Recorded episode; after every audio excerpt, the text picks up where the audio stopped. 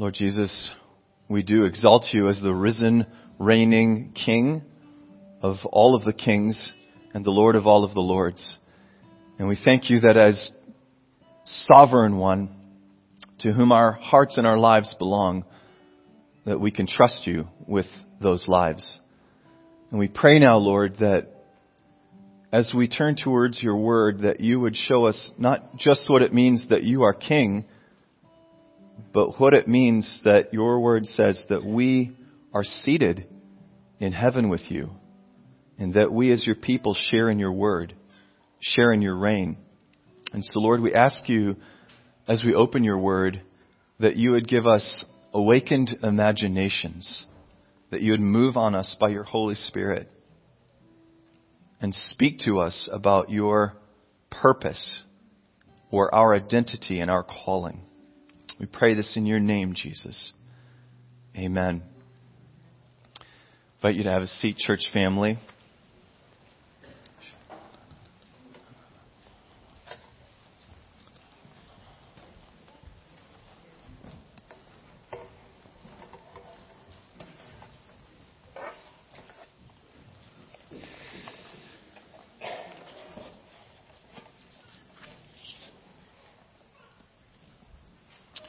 We've been probably six, seven, eight weeks now preaching a short series on our identity in Jesus Christ. So, when we come to faith in Jesus Christ, we're born again or new into the kingdom of God. And God calls us not to improve our old life, but to let it die. He tells us that that life dies and that we're given a brand new life in Jesus Christ. And he tells us a lot of things about that life. He speaks identity to us. And so we've been saying, what does the Lord say about you and about I as Christians, as followers of Jesus Christ and as His people in this world? What is our individual identity? And this morning we're going to be talking a little bit about what's our identity as a body or as a group. We're going to look at a theme that actually moves from Genesis to Revelations.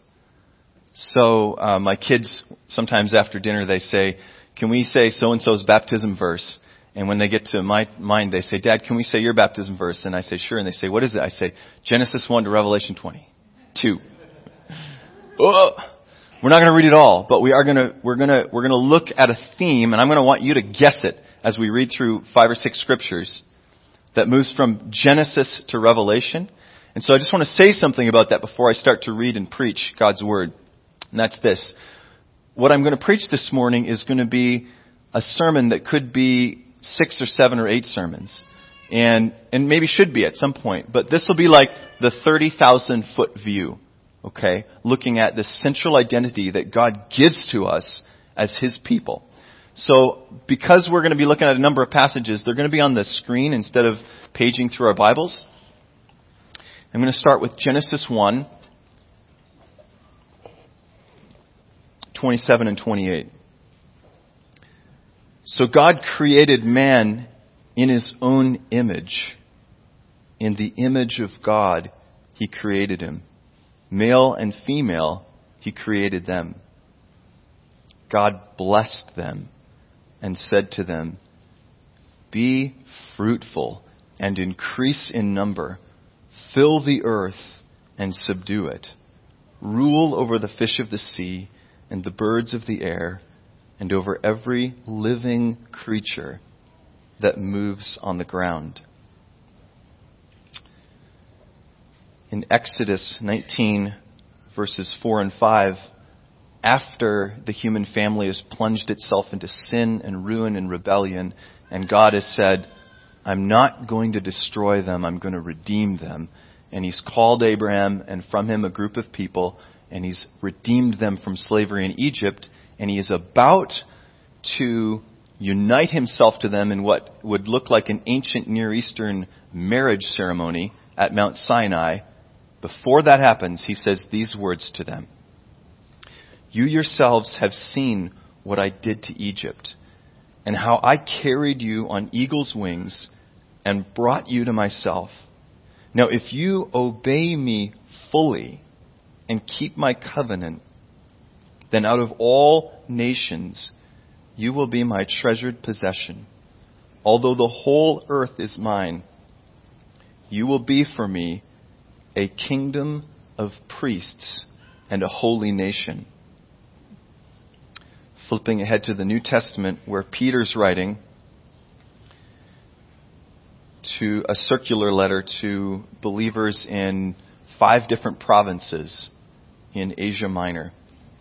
And Peter says to them, But you are a chosen people, a royal priesthood, a holy nation, a people belonging to God, that you may declare the praises of him who called you out of darkness and into his wonderful light.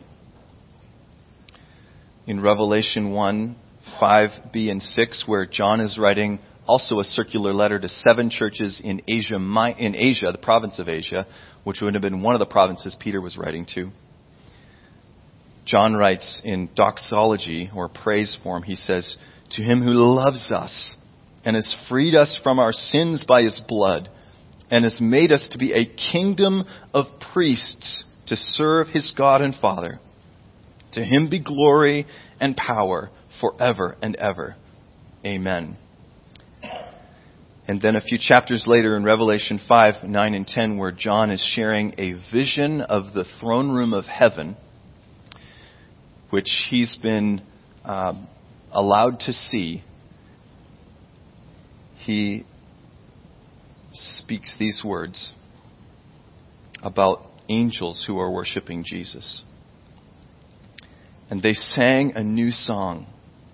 You are worthy to take the scroll and to open its seals because you were slain, and with your blood you purchased men for God from every tribe and language and people and nation. You have made them to be a kingdom and priests to serve our God, and they will reign on the earth. Anybody want to hazard a guess at what the identity statement is? Or close to? Don't be shy. Kingdom of priests. Good. Or a royal priesthood. Kingdom of priests or a royal priesthood. I want to start by sharing a short story with you. When I was a senior in high school, one of my favorite sports was volleyball, and um, was invited to participate in a elementary Christian school tournament that was going to take place at a school nearby, and would I help administrate it? And I so said yes. I got a couple days off school to do this, so that was even better. But uh, I showed up the morning of the tournament and was then asked, "Hey, would you mind switching? And instead of administrating, would you mind coaching a team?" Uh, one of the schools from from uh, out in the country decided to take two full teams, and so could you coach the B team? I said, "Sure." So I met these kids, and uh, the first thing I found out was that they were called the B team for a reason. This school had decided that they wanted to win, and so they put all their best 10 players on the A team, and I got the leftovers that wanted to play, maybe liked to play, but didn't have nearly as much skill.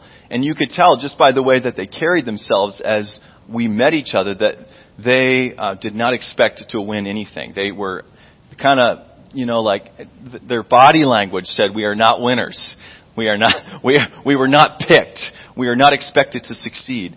And, and so I just uh, started before that first game to uh, coach and to encourage and to give them little tips from what I, I had learned in my few years of volleyball. And I did it with all my heart because I love, I love kind of where coaching and encouragement meets and I love volleyball. And, uh, and the most amazing thing happened.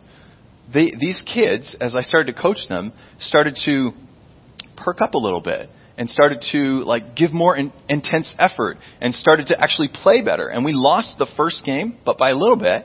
And then we won, and then we won, and then we won again, and we made the playoffs, and we won, and we won, and we made it all the way to the final where we lost in the final game. But out of 12 teams, we came second place. And I, I think about that, um, that story often because what I, what I learn as I reflect back and look back at that, that story is that identity shapes behavior. If you think you're something or someone, you act that way. If you think you're somebody or someone else, you act that way. They came in thinking, we're not here to win, we can't win, we can't succeed, and they left with a totally renovated identity because someone had spoken into them, you can win. You are worthy not only of um, my time and my energy, my excitement, my encouragement, my uh, affections. I, you know, loved them over two days. You can win. And it totally changed them. And I think about that story often and the fact that identity shapes behavior when I think about the church. And I wonder to myself, what would it look like if the body of Christ, and I'm not talking about just us here at Gold Avenue Church, I'm talking about the whole church, if the body of Christ really fully took into their hearts and believed what God says about you and I. A royal priesthood, a kingdom of priests. You see yourself as royal, royalty? You, you think of yourself as a priest? I mean, try and say this, say this after me for a minute and just see how it goes. I am royalty. I am a priest. Does that sound or feel a little strange on your lips?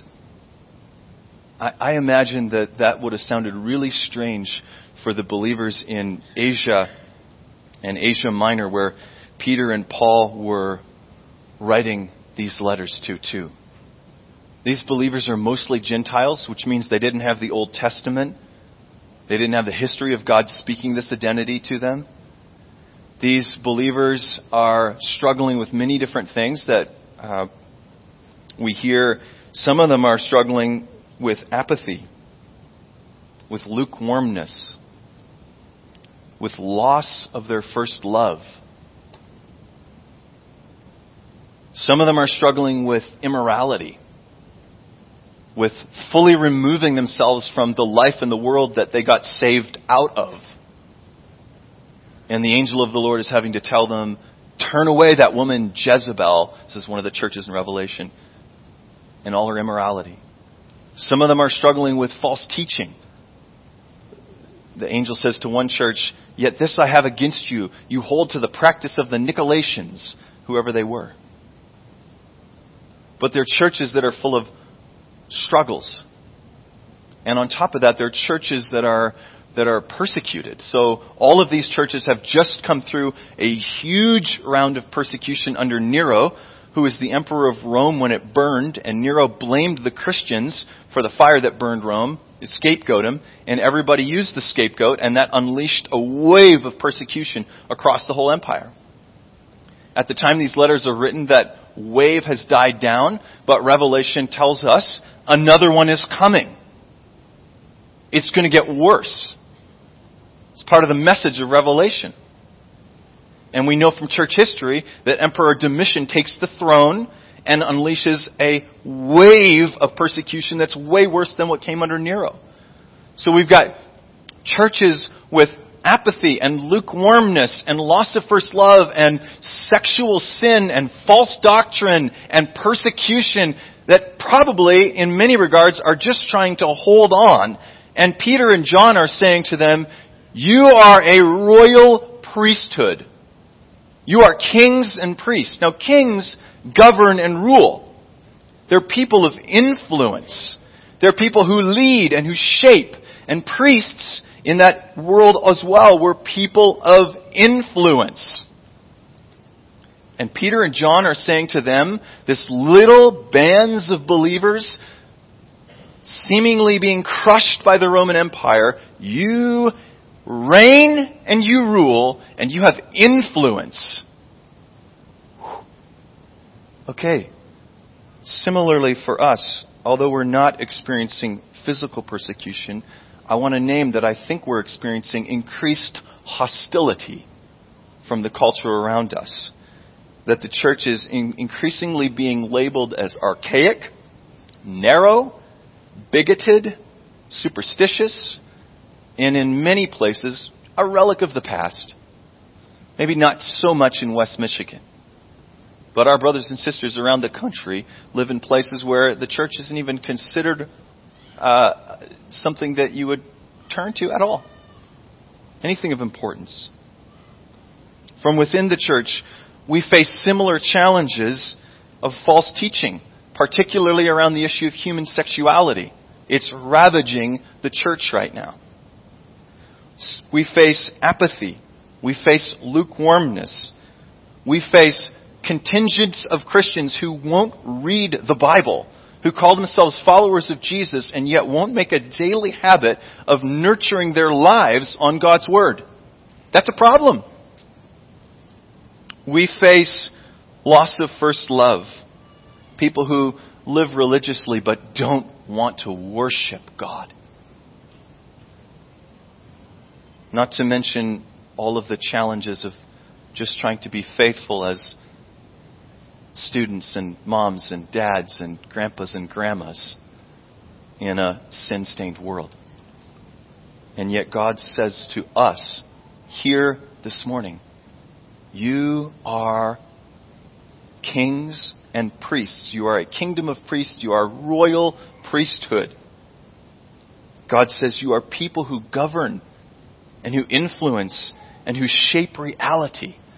And so I want to say to us, we better ask, what does God mean when he says that we're royal priesthood? Well, we better look back at the Old Testament because these are Old Testament pictures that are being imported to give New Testament meaning through Jesus Christ. And so when we look back at the Old Testament, I'm just going to summarize really briefly here. We see three ministries of a priest. I'm going to deal with the priest first. First, one of the priest's responsibility was to minister to the Lord or before the Lord. And so the priest's job was to keep the fire on the altar burning. Keep the fire burning and to put incense onto the fire. This is a picture of worship. Priest, priestly responsibility is worship of the Lord. It's to be this point on earth that recognizes the glory and the goodness and the holiness and the worth and the majesty of God and is lifting it up. Worship the Lord. Second thing that priests were responsible for was offering sacrifices on behalf of themselves and for the sins of the people. So priests are to be intercessors. They mediate between heaven and earth. They lift up the concerns of a broken people in a broken world to holy, loving, forgiving God and say, Have mercy, God. Move, God. Forgive, God. Priests are intercessors. So priests are worshipers, priests are intercessors. And third, priests were charged with carrying the presence of God. So you might remember this story that comes out of 2 Samuel, where David uh, has been finally enthroned as king, and he decides that he's going to go and carry the Ark of the Covenant from where it had been back to Jerusalem. And that uh, Ark is where God put his presence between the, the angels over top of the Ark. It's to be in the tabernacle of the temple.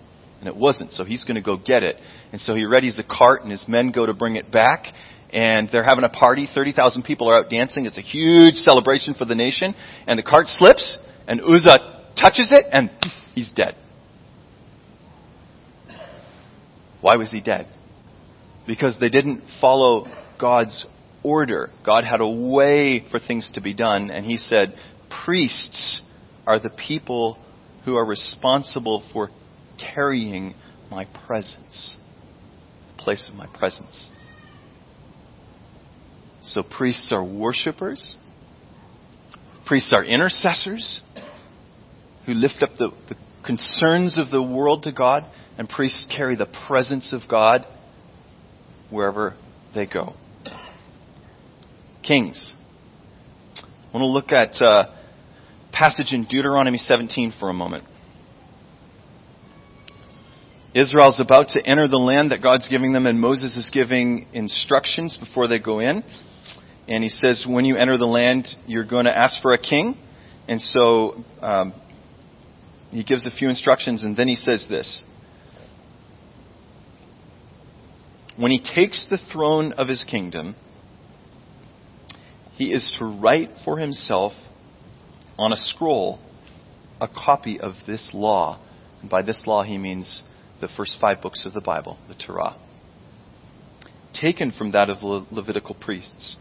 It's to be with him, and he's to read it all the days of his life, so that he may learn to revere the Lord his God and follow carefully all the words of this law and these decrees, and not consider himself better than his fellow Israelites, and turn from the law to the right or to the left.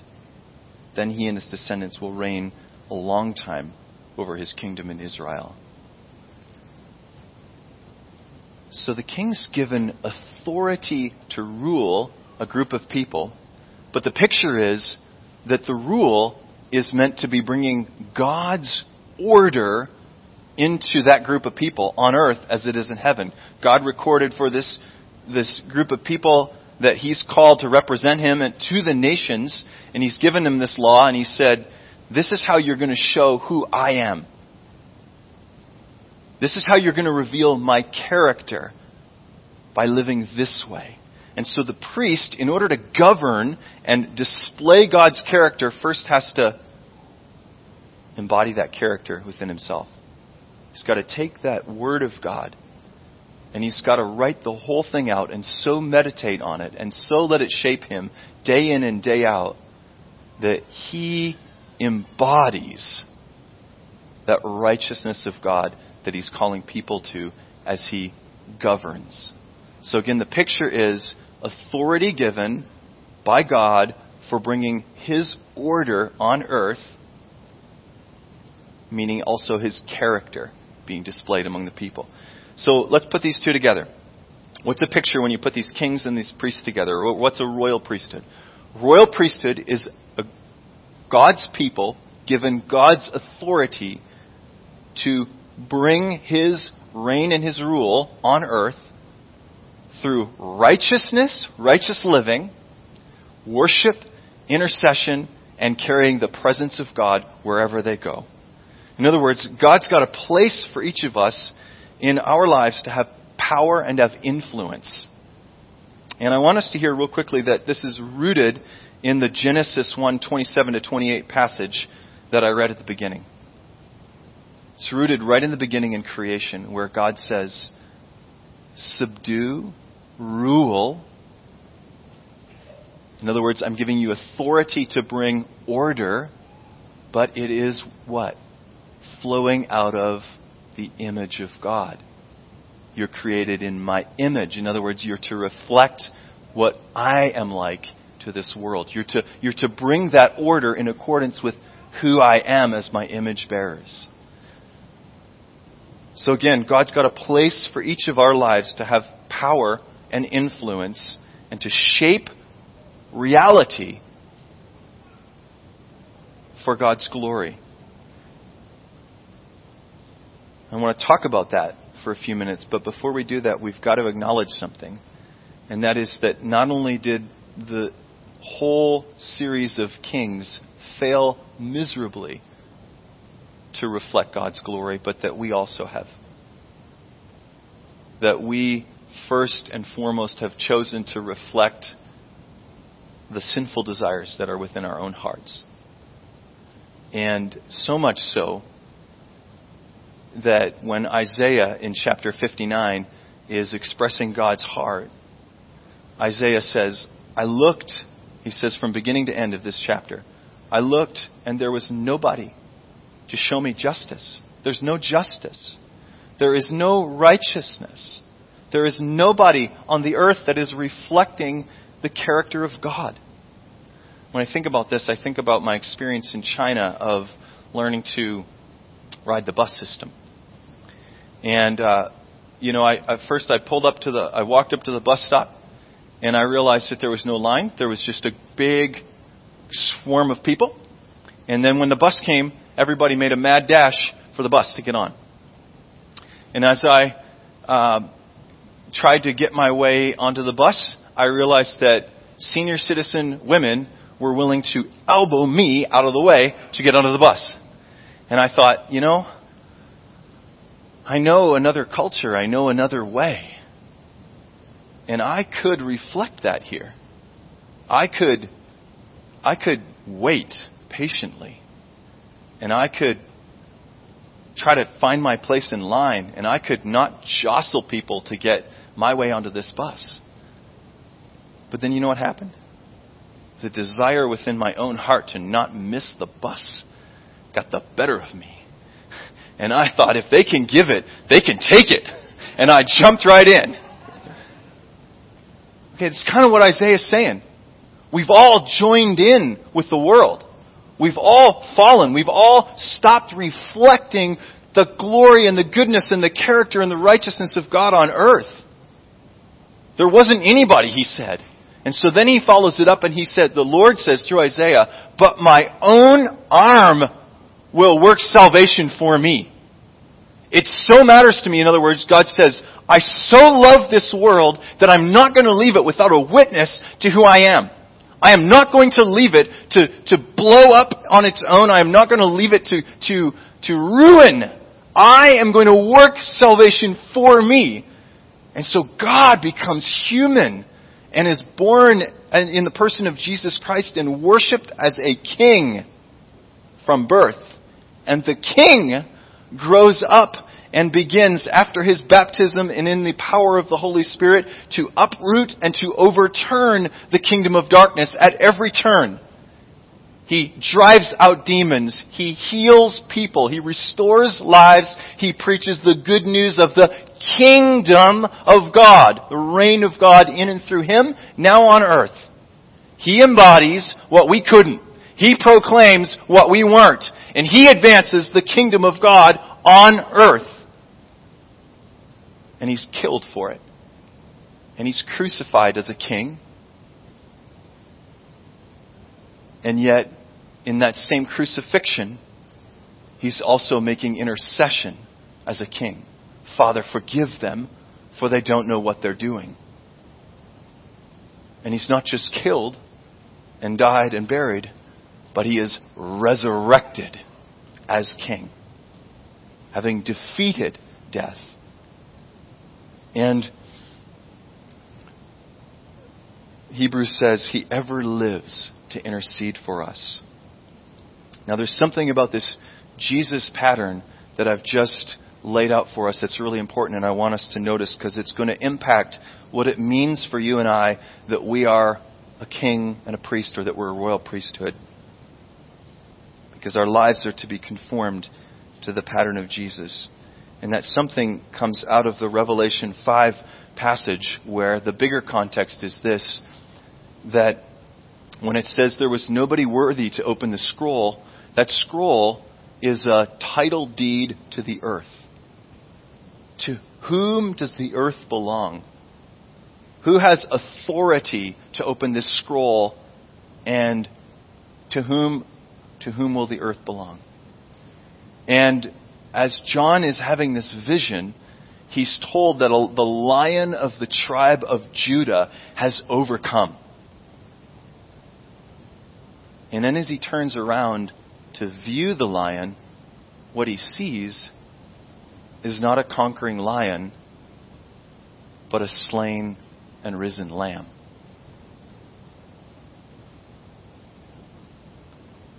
In other words, the one who reigns as king achieved his kingship through suffering and atoning death, through suffering love.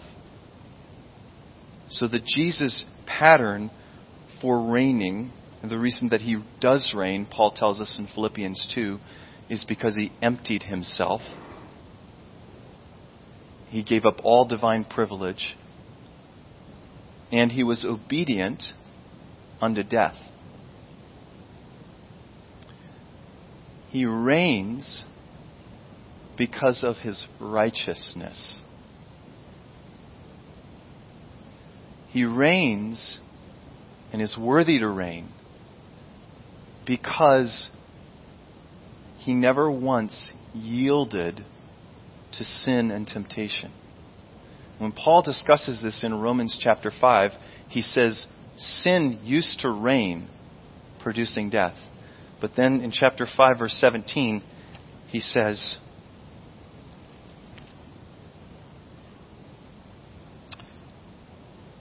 For if by the trespass of one man death reigned through that one man, how much more will those who receive God's abundant provision of grace and of the gift of righteousness reign in life through the one man, Jesus Christ?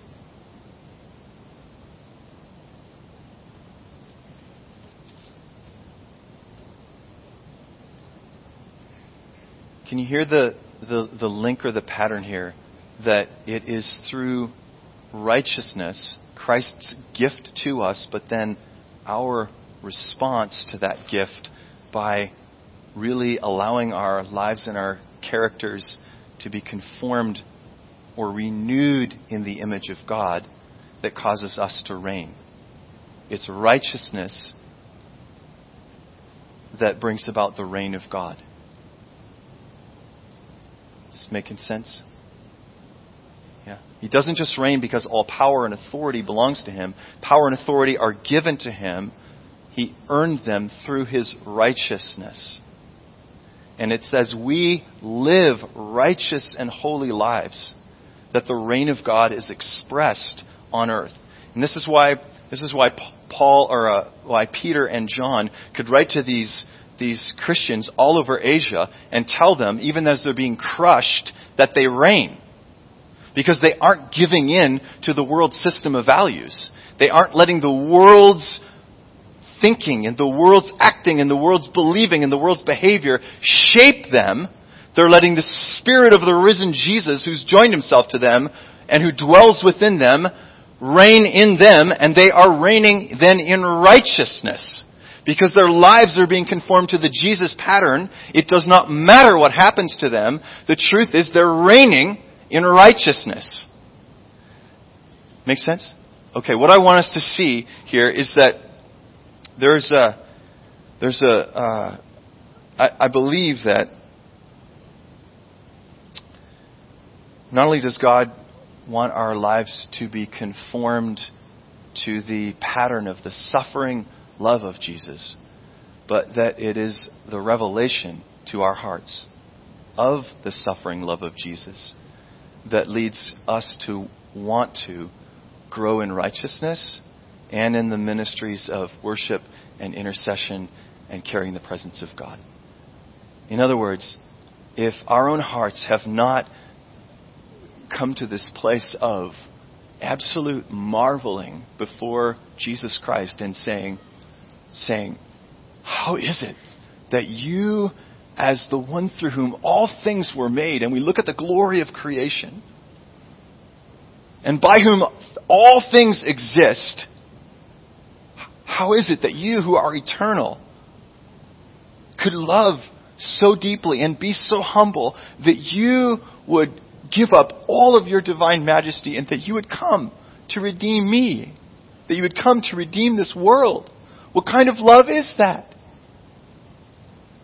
It's that revelation of the suffering love of Jesus that's a reflection of the love of the Father, that's poured out through the love of the Spirit into our hearts. It's that revelation that leads to us letting our lives become inflamed with love for Jesus Christ. The whole church aflamed with love for Jesus Christ so that then we don't have to be told. We just pour ourselves out in the Jesus pattern. We live right, we hunger and we thirst for righteousness. We don't want to do anything. Paul says don't have anything to do with darkness. And we don't have to be told that. We just don't want it. Lord, get rid of immoral thoughts. Lord, get rid of temptation this. Lord, get rid of that. Lord, cleanse me. Keep me in the truth all the time. Lord, let me be as you are. It's a response to Jesus Christ. And it moves us then not only to, to be righteous and to hunger for righteousness, but it moves us to offer our lives in worship and in service so that we bring the presence of the Lord to the poor and the marginalized. We bring the presence of the Lord to the hungry. We bring the presence of the Lord to the abused, to the war ravaged, to the lonely, to the scared, to the left out, to the trapped, to the unborn, to those under dictators. But maybe most of all, we bring the presence of the Lord to each other. To each other. When Jesus prays his high priestly prayer in John 17, his two great desires are for unity and love. That we would reflect to one another the, and to the world the oneness that's in God and the love that's in God. And he prays that our love for each other, our ability to be a community that forgives and forgives and forgives and forgives because we're all sinful human people and forgives and forgives and forgives and blesses and stays one because of Jesus Christ would reflect to the world the glory of God. That's how we live as a royal priesthood. Friends, 250 years after Peter and John wrote these letters, and after multiple waves of, of persecution, the Roman Emperor Constantine himself became a Christian and declared that Christianity was the official religion of the Roman Empire. Now, it's debatable whether that was helpful or not to the Christian cause. But the point of it is that happened because a group of people reigned under pressure from the world, under pressure from the devil, reigned in righteousness and lived lives of worship and of intercession and of carrying the presence of God wherever they went. And so I want to ask us and just imagine again that what would it look like what would, what would the West Side, what would GR, what would the world look like if all believers followed the Christ pattern?